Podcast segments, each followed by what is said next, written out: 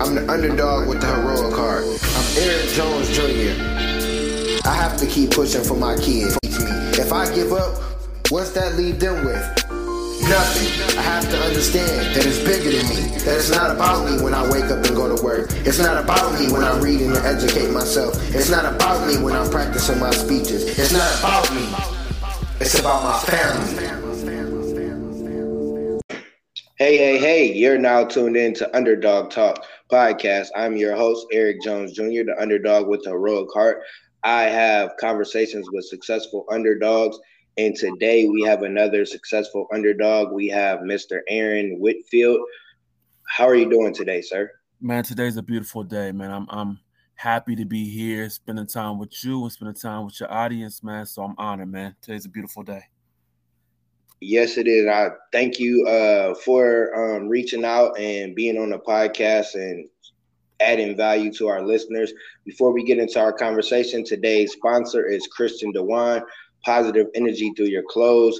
We have hoodies, we have t-shirts, we have it for the little babies, the little kids, we have it for the teenagers, for the moms, the dads. Anybody and everybody can get something from Christian Dewan if you use the promo code Underdog Talk Podcast. You get 15% off. And that is my own um, personal brand, me and my son. So if you guys are listening, you know, support us. The website is www.christiandewan.com. So let's get into today's conversation. We have an educator, we have a podcast host, we have a hip hop nerd, we have a guy that is very fashionable. I, I, went and checked him out. He got he got some fashion to him. He's a big music head and he's about helping other people in life. So how is it going? Or so let's let's how did it start? How did you start off with music, fashion, and life? You know, man, those are the three things that when I boil my life down to its most simplest form, those are my three loves. I mean, I said, you know, as you mentioned, I'm a hip hop nerd, and so, um, you know, I grew up on on Nas and Index, you know, and, and Jay Z, Biggie, uh, Kanye, the old Kanye. Um, but like hip hop has always played like a soundtrack to my life, and so music has always been it. And I still write music, and so you know, I still write bars. I'm I'm I'm in my 30s, but I still got bars, and so um, that's something that will never leave me. Fashion um is something that I use to express myself. Um, and so I'm not artsy. I can't cut. I can't paste. I can't color, but I could put some clothes on to express um, who I am as a man and as an individual and life in general. I mean, Eric. I mean, life is life, you know, and and when I was in my 20s, I didn't appreciate life as much, but now that I'm in my 30s, I see how beautiful life can be and how fragile life can be, but we have life. And so I'm appreciative of the life that I have each and every day. I love it. I love it. You said you don't know how to color, you know, art, but you got fashion. And I grew up on the same, we're probably about the same age or close to it. Um, I grew up on Jay Z, Nas, Biggie. I'm a big lyricist. I don't, I like lyrics. I don't really like uh, people that don't have any substance to their rap. So hip hop is definitely something that I'm big on. Um, and like you said, I'm in my 30s and I can still give these young boys bars. They don't want these problems, so they don't sleep on the old heads when it comes no. to uh, when it comes to rapping because we still got bars. And when it comes to fashion, I, I love that because I've always been a fashionable guy myself. I think it comes from my mom, just her putting, you know, putting stuff together, and then me being older now and I can dress how I want to dress. I always been different. I never liked to dress like everybody else. When everybody was wearing forces, I was wearing something else. When everybody was doing this, I was wearing something else. And I kind of do that with my son. Like I, you know, we've been dressing him since he's been little. He's about to turn eight next month, and he definitely has fashion in him. So fashion and hip hop is something a part of my life as well. Um, and life, yeah, life, life is life. It's like you either gonna live life or you gonna let life make you live the way it wants to um, live. So, um, educator, were you always an educator? Were you always into school? Were you always into, you know, helping the children out, or was it something that you gained as you got older? But you know, I think it's a mix of both. You know, um, I come from a long line of educators. You know, my grandmother, who I think she had a GED, she may or may not have, but she worked um, as a teacher aide in um, in the city schools in which we live. She worked there for 25 years, and she will walk down to the school and teach the neighborhood kids as a black woman in a space in which there aren't many black teachers. And she was just an aide, but she would teach the students how to read. And I remember um, hearing her stories and also seeing her develop books. She will write out little books for us to teach us how, you know, teach her grandkids um, how to read. And so I think some of my educator nature definitely came from her. She's almost the foundation. Um, but you know, I grew up around within community settings. I mean, my first real job was at a community center in which I was like 13 and in charge of in charge, uh, if I could say that. But um, you know, eight year olds, just trying to be a mentor uh, to them, even at that early age. And so, you know, I've taken, you know, my grandma, my grandmother's sort of foundation, along with my love and passion to help people to be a community educator. Um, how do I invest my knowledge back into the community that has given me so much? And so, you know, that's one of my passions. It's one of my loves, and you know, things that I will purposely do for the rest of my life. I love it. I love it. Shout out to grandma. See, I'm an educator too, but mine, I'm kind of different. I didn't like school. Me and school wasn't friends. I didn't even, you know, that wasn't my thing. I went to college only because I wanted to leave home. And now I'm an educator, and it's it's crazy how you know I didn't like it, but now I love you know helping other people. And I think it was just from like seeing people like I didn't. It wasn't educators that nobody that really I liked or anything, but it was just the people in the community helping other people, and yeah. I understood that my connection with helping kids is through education, which is totally weird to me because I just didn't like school. So how is it um, being because you're another black male in education? How is that being a black male in education? You know, I mean, I think you know what you said prior to. Like, I didn't like school either. School was social, in in a lot of my, um, a lot of my sort of like school environments. It wasn't conducive for my learning, but but like you, you know, I remember the mentors. I remember the uh, the teachers, the few teachers that were great, who would drop jewels to me, who would give me encouragement, who saw really what it was. They saw the best in me. They saw. They didn't see the uh, the teenage Aaron. They didn't see uh, the person who didn't necessarily like school, but they saw the greatness in me. And so, as an educator now, you know, those are some things that I do. You know, I I I try and I make a an, an attempt and an effort to see the best in people and see the best in my students and see the best in in my mentees and and and um, because you need that person to see greatness in you and so I, I, I take what I do as a black educator, as a black male, um, as a black, you know, as as just a leader in the community. I take that very serious because we all need people to see greatness in us. You know, no matter what age, you know, we're in our 30s, we we still need people to see the greatness in us. Uh, that way we can strive to achieve great things in this life. And so as an educator, that's my um that's my paid position. But you know, but truth be told, an educator that's more so within my life purpose than anything. You know, that's my purpose of why I'm here on this earth to encourage, to motivate, to invest, uh, and also to show people just how great they are. I love it. I love it. I'm I'm the same way. Uh, I teach um, preschool, so I teach the younger, young, young kids. But every morning when we come into class, we do affirmations and you know they might not get it right now but they're going to remember you know the different stuff that that we go over every morning because i want them to see that they're great even at the young age that they are. And that's kind of how i am with education because i worked at an elementary school and i worked uh, with special needs kids but just being one of the only black males in the school the gen ed kids would come and they would reach out and they you know talk. And you have to see greatness in the in in the youth because you were a youth. We we all were young. We all, you know, had our ups and downs, our behavior, whatever the case. but every single person that's born has greatness in them. We just gotta, you know, get it out of us, and it takes someone, um, male, female, whoever it is, someone that you look up to, someone you're around, to tell you that you're great.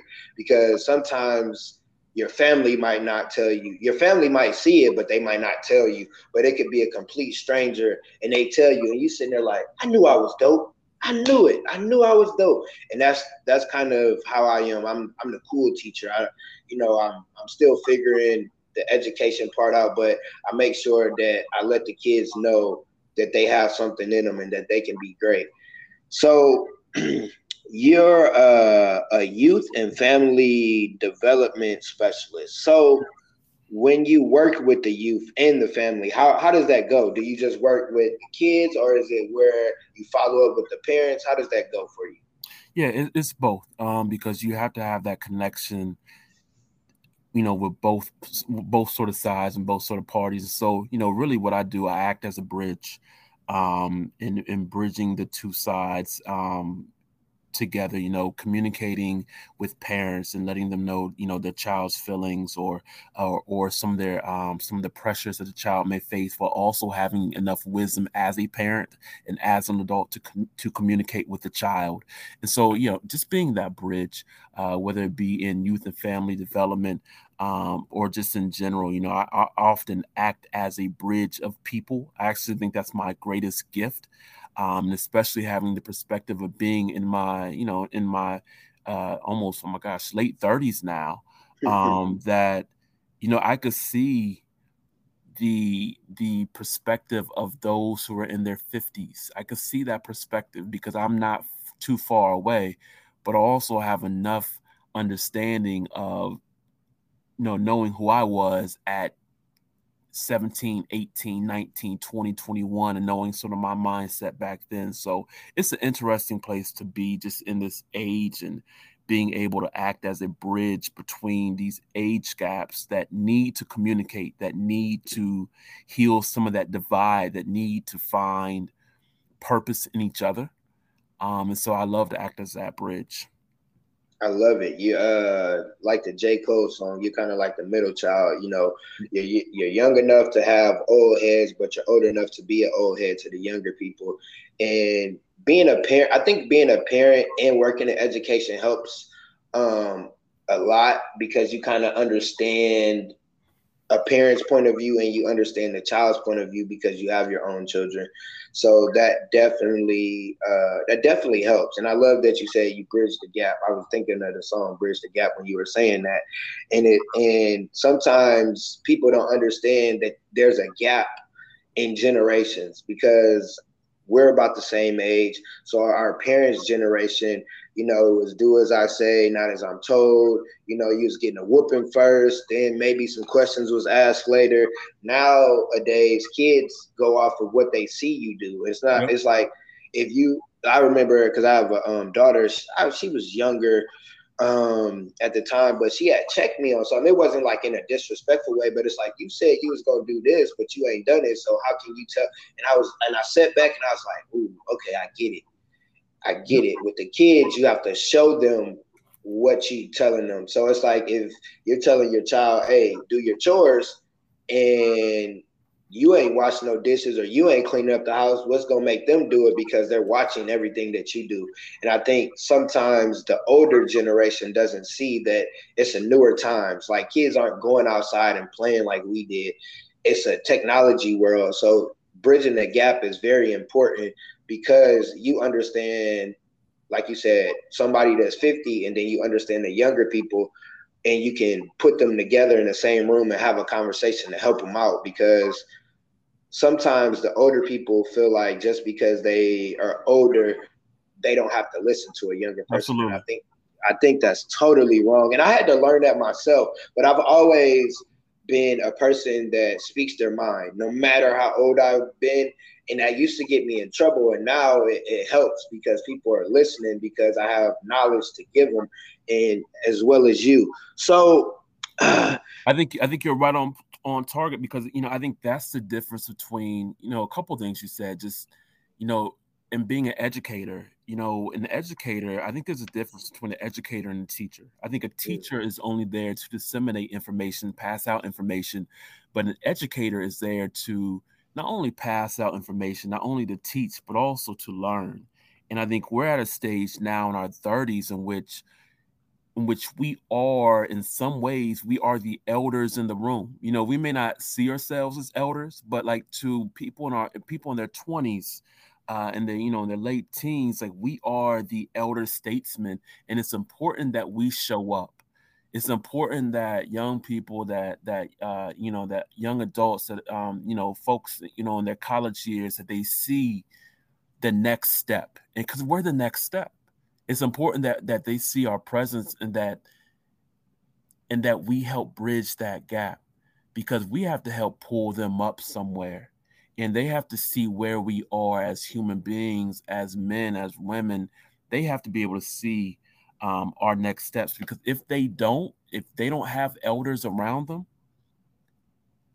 risk pop up um, you know, we see that all the time in hip hop, you know, with, with a lot of rappers dying at an early age. What happens? Well, they don't have accountability. They don't have elders around them. They don't have people around them to tell them no. They don't have people around them to encourage yes. They don't they don't have accountability, protection, and we have to service that. So, you know, I definitely um agree with you. That that is so true. Like, because if you think about, I don't know, like how you grew up in the area, if you grew up in the urban area. But most of the time, the older cats, they were just hustlers. They were, you know, they were just, they didn't have the paperwork that nowadays that you need to really make the money. So you've seen people do certain stuff, but they never really taught you how to get out of the hustling stage. Now, like you said, we're the older statesmen. We can go and talk to our kids or younger kids. Like for me, uh, my son, he's seven, about to be eight. I gave him uh he got his own business, a clothing line. I want him to understand you can have ownership. You don't have to wait until a certain age or you don't have to wait until you graduate to start your own stuff. And I do the same thing with his sister because she's older, she's in high school, she's a junior. So I, I always try to tell them different things that someone didn't tell me. It's not I'm telling them just to tell them. I'm telling them because it can help you in the, um, on the long road. Like his um, my daughter, I send her information every day. Like I get a quote from somebody and I send it to her and she's like, oh, that makes sense. Or, you know, that's how we start our dialogue sometimes because I'm sending her something positive. And when you don't have that, like you said, like you can go down the wrong path or you can hang out with the wrong people, especially like uh, with the rappers. One um, podcast that I love and the two humans on there is Gillie and Wallo267. They get all the yeah. young rappers that are doing – you know, that have influence, but they still in, in the streets and they still talking the gang stuff. And it's like, hey, y'all got to settle down. Y'all can't keep doing that because when we kill each other, you're killing somebody's family because if it's a male and he's doing what he's supposed to do, who's going to take over when he's gone? And we don't realize that because we're so tied up in the environment or we're so tied up in the life that we lived as a young person. I remember going and speaking to some kids, and I'm like, why do y'all like why are y'all doing that? They like, that's all we know is killed or be killed. And it's like, no, that's not how life is. And it takes somebody to come in and talk to them. So I know you you got the music, you got the fashion. So I know the kids love it. They like, okay, this dude's cool. He he dressed somewhat similar to us. I don't know if you look. Do you listen to? Do you li- what kind of music nowadays? Right now in your thirties, what are you listening to? Are you still listening to the old school, or do you give these young boys a little chance? Here's the deal. Here's the, I, I try to listen to um, I try to listen to you know to up and coming artists. I do, but my ear isn't the same, you know, because even when I listen to like you know to the artists who I who I really like, you know, back in the day, I can you know I can only listen to so much because my ear has changed. You know, um, listening to Biggie rhyme at 24, I don't have a 24 year old mindset. So, so you know, when when when he's talking about like you know like beating women, like I can't I can't get down with that. I have a daughter. I have a daughter, and so like my ear for hip hop has changed, but it's also challenged me to search more and also to create more, you know, create more and write more music myself. Uh, right now, I'm listening to, I, of course, I listen to J. Cole, I listen to Dreamville. Uh, when Kendrick drops, my world is going to stop. um, because you know what that just happens. Um, uh, Skyzoo out of Brooklyn, uh, CyHi the Prince, Black Thought, of course, with the legendary Roots crew. Um, you know, I like the lyrics. I like the substance. Um, I like to hear hip hop age uh, because it's also part of my. I think as I've gotten older, I realized that hip hop, much like society, infantiles black men, and so it doesn't necessarily help us age. And so when I listen to hip hop music, I want to be able to listen to somebody that can still teach me or take me to a place that I'm at in my 30s and not where I have to travel back to when I'm 17, you know, to have a 17 year old mindset to listen to the music. So um Rapsody, that's another one. Rapsody out of New, out of uh, North Carolina, mm-hmm. incredible MC. Just yeah, man, that, that's why that's who's in my playlist. Also, Trek Manifest out of Columbus is another dope artist um, who is incredible too. Okay, okay. I, I'm somewhat that way. I, I like music in general, so it depends on my mood of what I want to listen to. But if I'm like, I listen to J. Cole, I listen, I listen to some of the young guys, and it's more so because I've listened to uh watch the interview and I've got to know them from that interview rather than like their music and I'm like, what the heck is they talking about? And then I get to know them. I'm like, okay, I understand them a little more. So I listen to um, Tobe, Nwigwe. Yeah. Um, let's see. I do. I, I listen to Lil Baby. Lil Baby is my favorite like young artist that that's been out. And it's funny because my daughter put me on him. She was like, "You should," because I was listening. Who was that? Oh, I was listening to G Herbo. I because I had listened to an album or listened to an interview, so I was on him. And she was like, "Listen to Lil Baby," and I, you know, gave him a shot. And I'm like, "Okay, I mess with him." So some artists I do listen to. Some artists I give everybody a shot. I give everybody a shot. And it's like, okay, you don't have no substance. You're not talking about nothing. Like you said, my ear nowadays is like, ah, that just really ain't doing it for me. So for me, like I like to freestyle. That's one thing since sixth grade. I've been a freestyler. So I'm always rapping. And when I get to the point where the world knows me, knows me, and people know me. I'm de- I don't care if I'm 40, I don't care how old I am. I'm dropping a mixtape just because I want that's on the bucket list. So I definitely understand about writing uh, music and and doing that different stuff. So when you when you go out and when you speak and stuff like that, does the does your hip does the music come with it, or is it more of your, that's just who you are as a person, or does that like you bring that kind of uh, aura until you're speaking, like the hip hop? Because you know everybody's different when they go and speak at schools and speak to different people. Hip hop always plays a role in what I do. You know, it's it's when I'm before I get ready for a speech or if I go to a place to go speak or whatever it may be. I definitely have, you know, some music banging in the car that's going to get me to the mental place in which I need to be, uh, whether it be I have a I have a feel a feel good mix um, of like hip hop music, really just music in general that just brings me to that emotional place. Um, but you know, but a lot of what I do is based on hip hop. I mean, I like to look at myself as a lyricist, um, and so when I when I prepare a speech, when I prepare a um, a presentation, I'm going up there, I'm I'm spitting, you know, I'm I'm dropping jewels, I'm dropping knowledge the same way I would in 16 bars. I'll do it at a board at a board table, um, or I'll do it in front of you know a packed crowd of you know hundreds of individuals. Um, but also, you know, just how I move, you know, how I move when I, when I look at community and the need for um, a collective of individuals to come together to showcase our genius and our movement. I'm influenced by like a lot of the early sort of uh, 1990s hip hop movements, whether it be Native Tongues crew of just you know a, a, a collective of individuals. They're not in a rap group. Uh, they're all their own individual artists, but they show up to support each other.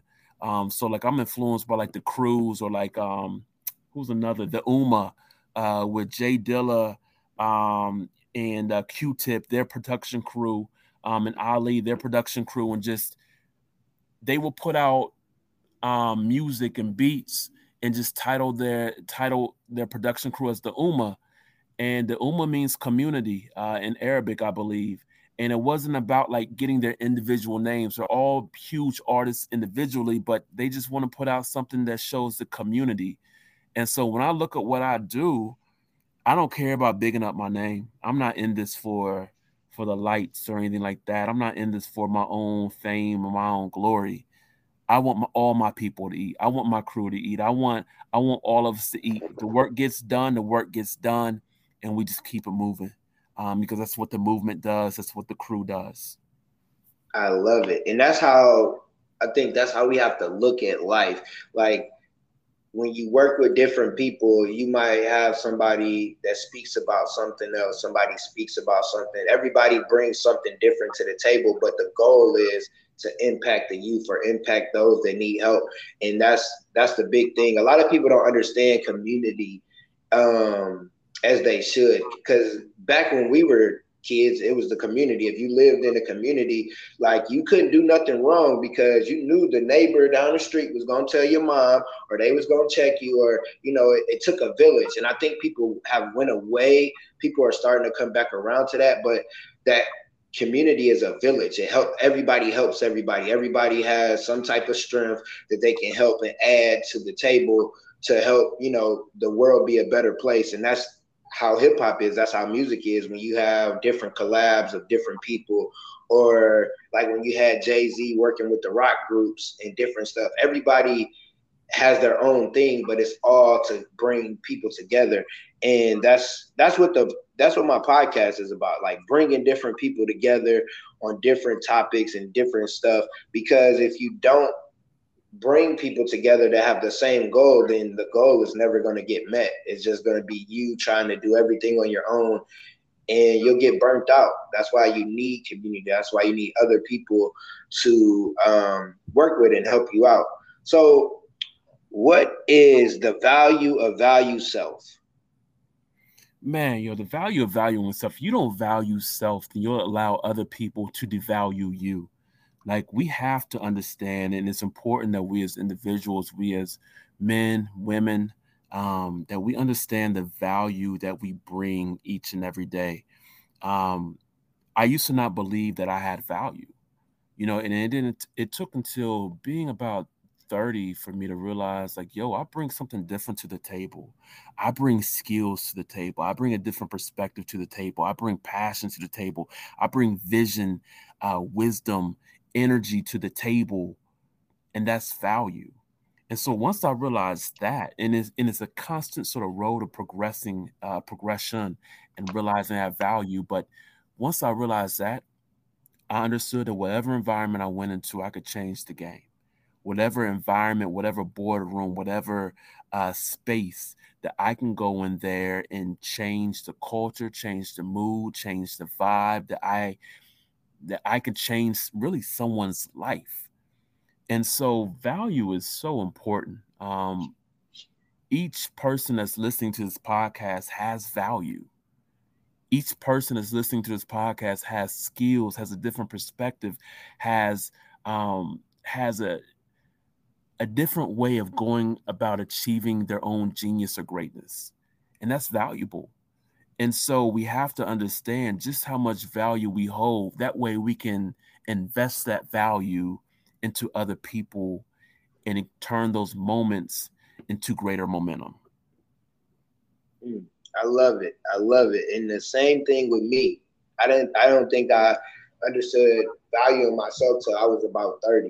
And a lot of it had to do with me being born with a, a disability and people looking at me and judging me and you know, just trying to get through life. And then once I hit 30, it kind of was like, you are valuable. Like you do bring something different to the table. Like when I go when I go into the school, when I worked in an elementary school, I'm you know, it's mainly women, um, majority white Well, no, our school is kind of diverse, but I'm coming in with the baseball cap on, the headphones on, t-shirt with some positive words on it. The kids like, oh, what up, Mr. Eric? You know, um, this and that. And it's like I could tell there's people in there like, who is this guy? But then those same people, when they had that kid in their class that was cutting up, they would come to me and be like, hey, I need you to talk to him because I brought something different to the table because I understood with kids, I'm still young. I still I don't dress like the young young kids, but I still dress to a certain degree close to them.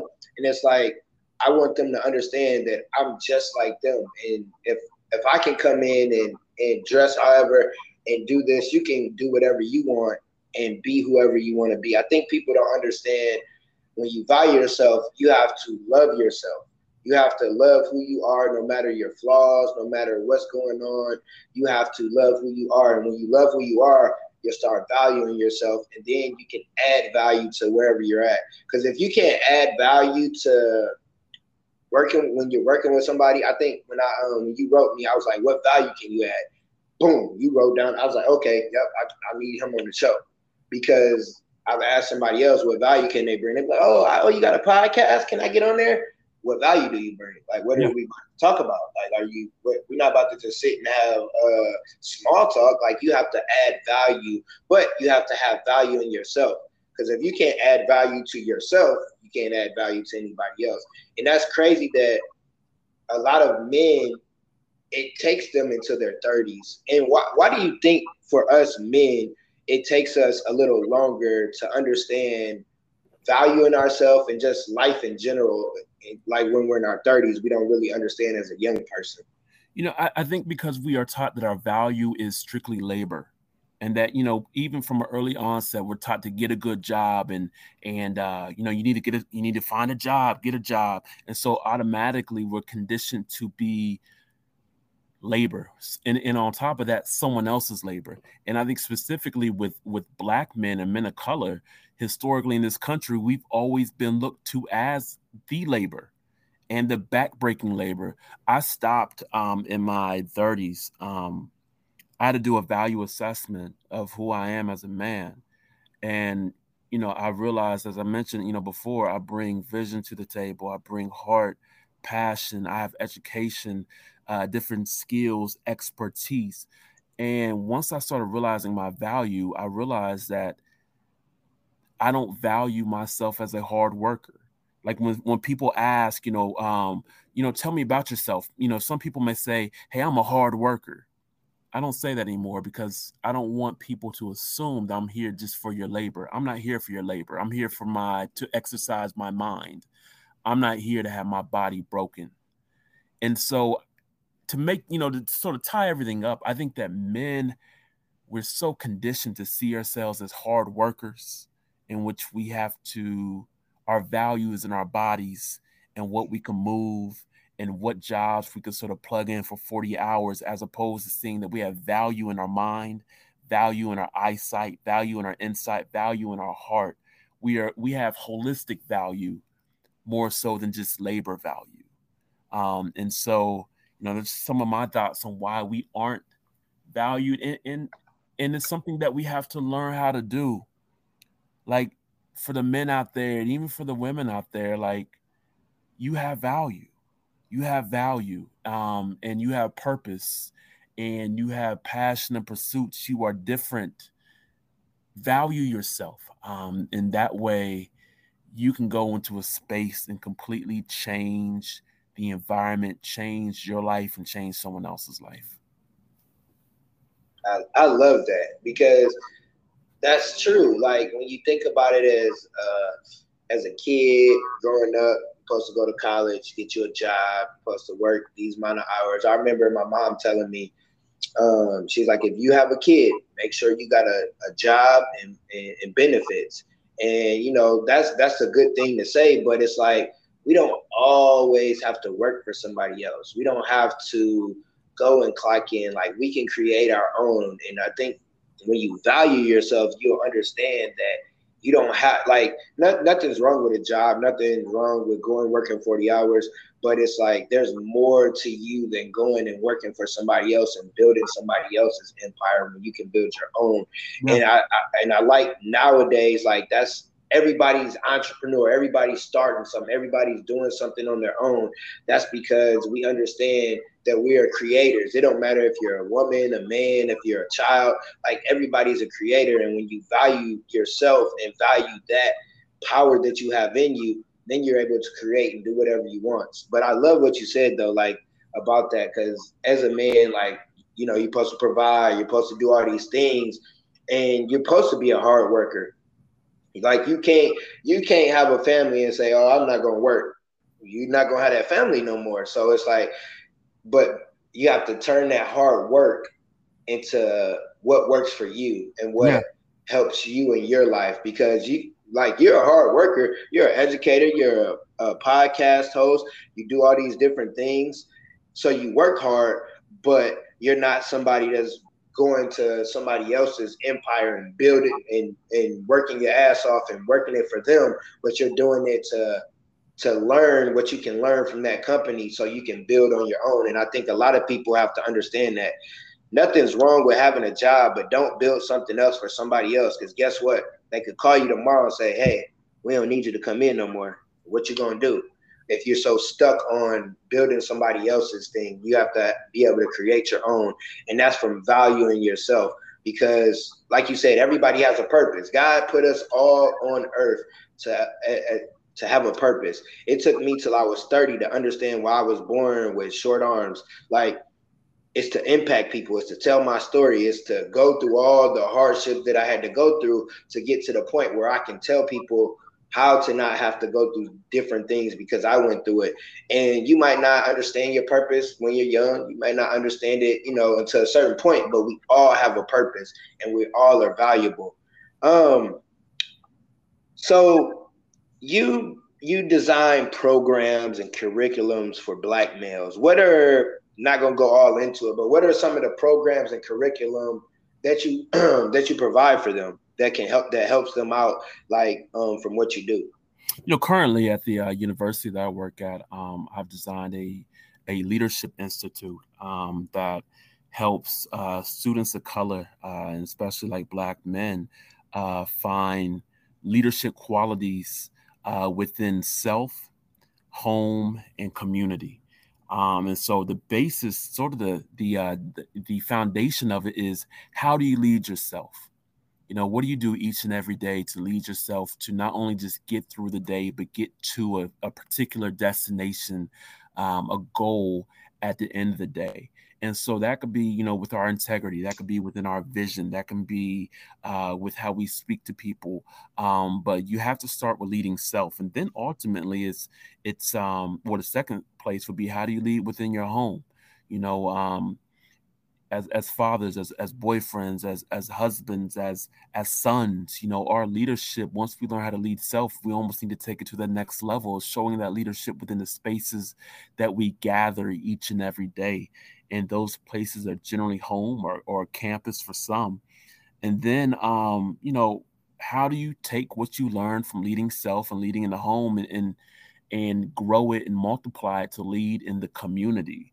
Like that's the step um, that you know that I want to encourage uh, all men um, and, and you know all women. Like your influence in the community is not just enough to to go to work um, but while you're there, while you're there for the eight, nine, ten hours, like how are you influencing those around you? How are you leading those around you?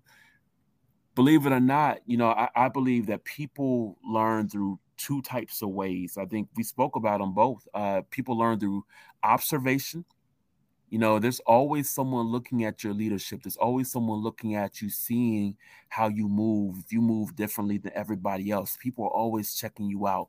And so it's important for people to know, like, yo, eyes are on you. And that's in a good, it's a, it's a beautiful thing when eyes are on you because you have the ability to influence someone's decisions. But we also learn through conversation. So not just observation, but conversation and there's so much room there's so many moves to be had if we learn how to see our value if we learn how to see value in other people and how to take all that and to spark conversations of change no matter if we're at home in the workplace at the grocery store in church wherever you are there's always opportunity for conversation um, and so know that people have that people's eyes are on you but but as leaders you know as people of value don't be afraid to to spark that conversation um, you know, that that can lead to the next change in life. And so those are some of the things you know that I teach.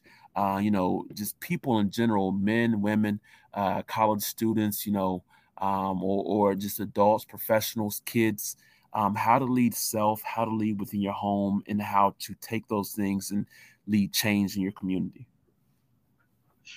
I love it because you said start off with self, then you have to start off with home, and then that's how you go out in the community. Because if you can't help yourself, if you don't got your house in order, you can't help in the community. But uh, the two things you said, observation, which um, is very, very important for some people like me. Like if you're gonna teach me something, I need it. Like I need to see it.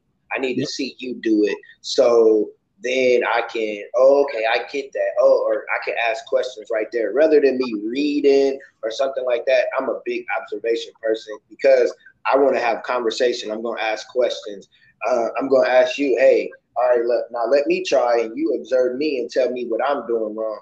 And that's kind of how I've always been. And I think as an educator or teachers, uh, you have to understand all your students, all the people that you that are under you, they learn a different way. Some people, you know, they can read a book. Oh, I got it. Boom. Some people they need the visual, and you have to have conversations with people to understand where where their need is. And I, I love that because everybody don't understand that. And having a conversation, when you have a conversation, people, this is how a conversation works. Someone talks, one listens. After a person's done, the person listening talks. The person that was talking listens. It's not where you talk, cut somebody off. You know, that's not a conversation because that's not going to get anywhere. And I think people don't understand the value of conversation because conversation can get you far. Because if you have a conversation with the right person, they can help you get to the next level, or they can tell you something that can, that you can do to get you to that next level. So it's very important to have conversations with people and um, I had somebody on the uh, podcast, and he was like, you know, when people walk by and say, me and you are walking by in the hallway, hey, how's it going? Good, good. You know, that's the that's like a, a saying hi. How you doing? It's like saying hi, but it's like, how you doing? Tell me how you're doing. Besides saying you're good. Now you got to think, how am I? Let me really now that might spark a conversation. They might be going through something, and they just talk to you because you sparked up a conversation rather than saying, "Hey, how you doing? Oh, I'm good. I'm good," and you go about your way. So, very important to have a conversation with people. I have a question for you. Do you have conversation with yourself before you have conversation? Like in that first part that you said, you have self, home, and community. Do you have conversation with yourself? Absolutely. Um, you know, I, I have to a lot of my dialogue sometimes it's external. Like, you know, I'm a runner. Um, and so sometimes, you know, when I'm running that extra, you know, two, three miles or whatever it may be, I have to speak out loud and have conversations with myself to find the energy to get to that next step. Um, but also I have a lot of internal dialogue too. Um, there's so much going on in my mind at a given point. Um, and so, you know, it's, it's, it's, um, I have to drop jewels for me too um, and so uh, you know, and and and listen to my own advice, but also listen to the advice that I have, you know, that I hear from other people. Um, and so it, it, it's a mix of it's a whole lot of conversation, external dialogues, internal dialogues. Um, but but yeah, I absolutely have conversation with self. Definitely, yeah, I do too. Sometimes people see me, they might, what's wrong with him? But I have conversations excuse me, with myself. And I've been like that since like a kid. Like I think I like playing basketball. That's one thing. And I got it from KG. Like I would watch KG is one of my all time favorite, and I would see him, you know, just always talking to himself. And it's like you have to if you don't have a that tough conversation with yourself, you're not going to be able to have tough conversations with others. So that's why I asked that because sometimes you got to sit down look in the mirror. You might have to write it down. You might talk it out to yourself, but you got to have those conversations with yourself so you can understand how valuable you are and how you can help other people because sometimes life will punch you in the mouth and you're like, okay, what's going on? Or you get off the horse and you don't know, you know, how to get back on the horse. And all it takes is you to talk to yourself. I heard Kevin Gates say, uh, all geniuses talk to themselves. And that made me feel good that he said, geniuses talk to themselves because I'm like, okay, I'm a genius. I, I might not look like it, I might not speak like it, but I feel felt good hearing that from somebody else that they talk to themselves because sometimes people will make you seem like you're crazy or something of that sort. But I think conversation starts for me. I don't know how uh, everyone that listens to this starts with God, then it's me, then I have that conversation with whoever is needed in that, you know, in that conversation. So um, this has been a great conversation. We've talked about all kinds of different things. Just two um, educators talking. You're at a university level. I'm at the beginning. You're at the end of the level. I'm at the beginning of the level. So it's good to talk to somebody in um, in education, especially another uh, black man, because it's not a lot of us in education. It's not, not a lot of it's not a lot of us. So we, I got we are, we are both where we need to be, man. Like I appreciate talking to another educator. Like this is this is life, man. And so uh, we're both influencing people, man. So yeah, this has been dope. So before I get to um, the three tips, just got a question. How like how is it um how do people look at you as being a, a black educator like in where you're at because I know for me it was different at. It's different for me because I got the little kids and you know they like oh is he gonna be in the class with the girls? How do they go to the bathroom? This this and that. You know I got a lot of challenges, especially because I just started um in preschool, so it's been a lot of challenges. But what what do you what kind of challenges or do you have any challenges or how do people look at you as being a black educator? You know, I, am fortunate. I work in a um, I work in a space uh, on campus uh, in the Office of Diversity and Inclusion, and so I work with a whole lot of um, uh, with with a whole lot of people of color. And so, um, as a uh, student success coach, um, you know, they're sort of used to seeing, at least at the university level in this space, uh, you know, edu- educators and, and and and administrators of color um, but you know, but what I bring is different, you know, and and so I don't I know a lot of my students are not used to the authenticity that I bring, you know, to the care that I bring, to um to the realness, to like when I ask you how you're doing, I really want to know how you're doing. And like you said, when when you get that I'm good, I'm going to ask you what can I do to make you great? And so they're not, you know, that that is a um it's a challenge, but it's a welcome challenge and it's a, and it is an expected challenge. And so I bring, I would like to think that I bring a little something different to the table uh, when it comes to being an educator, when it comes to being just a person. I really want to know how can I invest in your life to so that you achieve your greatness so that you achieve the things you want to do, so that you influence your community, so that you live holistically well. So that's just the type of person that I am. I love it. I love it. You say you're authentic, and that's a lot of people don't have, especially being in the school system. Like, um, I go speak at, I mainly speak at high schools, and I worked in elementary so a lot of people aren't themselves, or a lot of people want to act a certain way because it makes them look better. I'm me. I, I'm, I'm me wherever I go, and that's good that you're you wherever you go. Especially when it's coming to when it comes to kids, because kids watch and they under kid of you want to know if you're a good person or not. Go around some kids; they'll let you know. Because if they don't rock with you, it's something about you, and kids love you being uh, uh, authentic. I, I don't know. I was about to say something else, but authentic.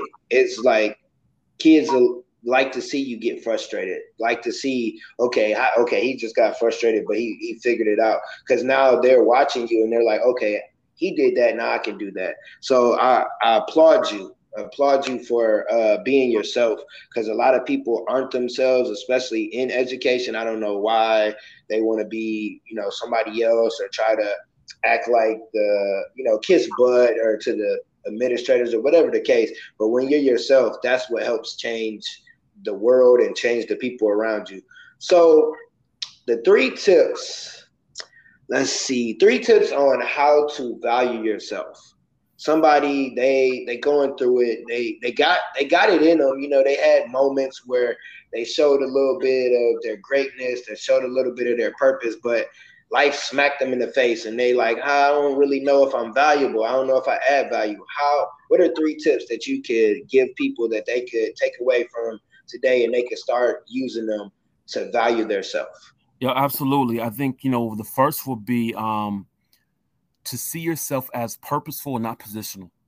Mm. You know, do a do a real uh, an assessment of who you are. Are you trying to chase the job position, or are you trying to chase your life purpose? Because the the job position will burn you out in your life's purpose if you chase it too far. And so, are you a person of purpose? You're a person of purpose. And so, chase after, see yourself as a person of when you wake up each day, what type of value are you going to bring each and every day from the moment you wake up? Whose life can you change with an encouraging word? Who's uh, who can you put a smile? Uh, whose face can you can you put a smile on today? What can you do to sort of change the trajectory of of someone else's life or even your life?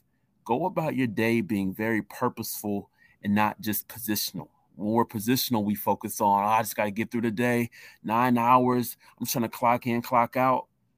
We got too much to do in between our clocking in and the clock out to clock out on life. We can't clock out on our purpose to clock into a job. So chase purpose. Um, I would say also um, to you know to to add value to who you are. Use your insight rather than your eyesight.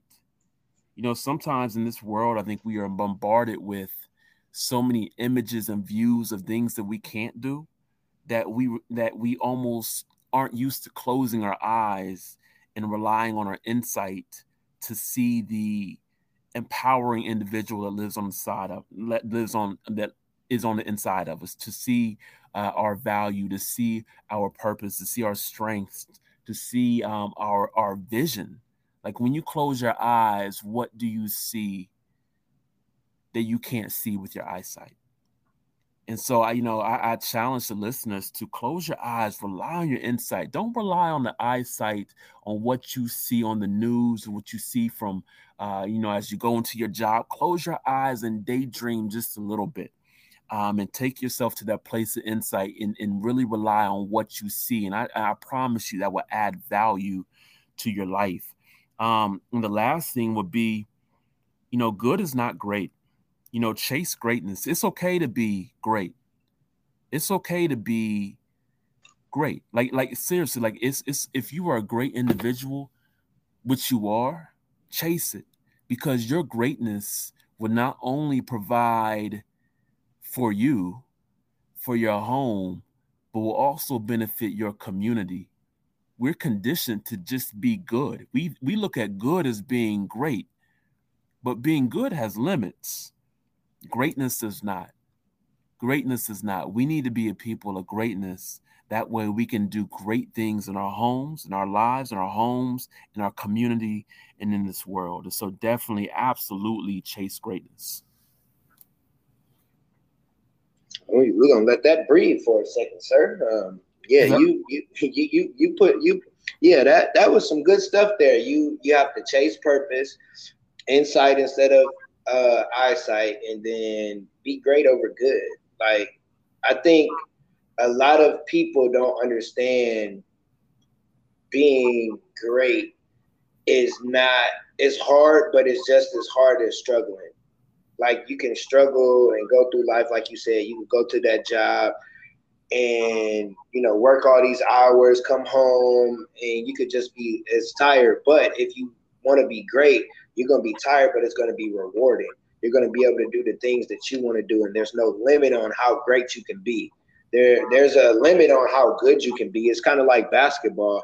It's like you got players that are just good, and then you got those players that are great.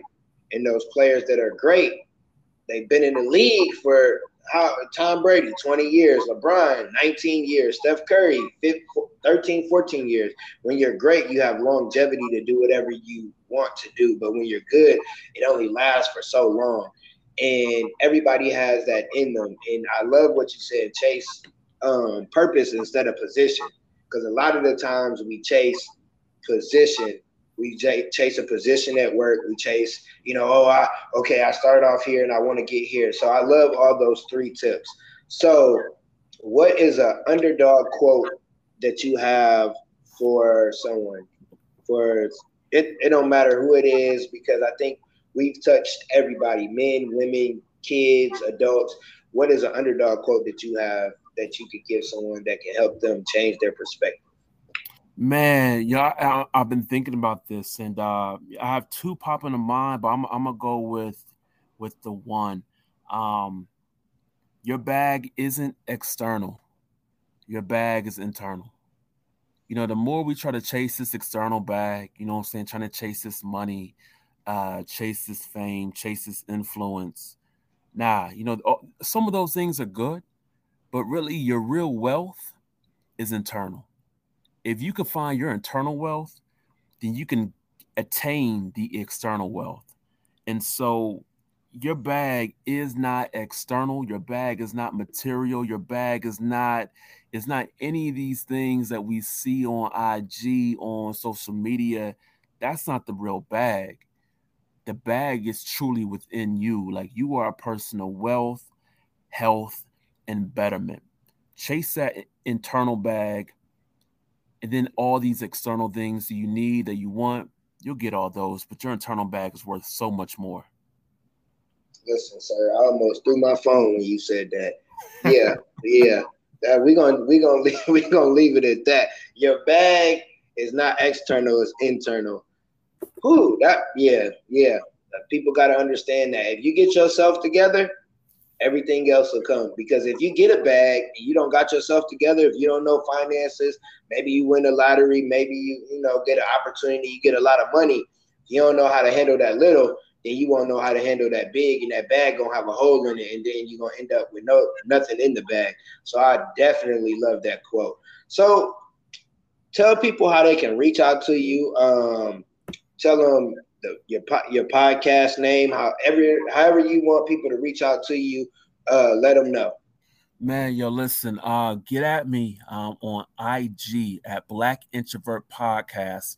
Um, there, uh, you will find my podcast called The Semi Social Life of a Black Introvert. It's a dope podcast which um, I give some of my introverted perspectives on life, uh, interview guests, um, and I just share from my heart. You know, it's all 100% authentic. It's for real people, real leaders, real change makers. So definitely add and subscribe to the Semi Social Life of a Black Introvert podcast on Spotify, Apple Music, Google, any of the podcast streaming services. You'll find me there.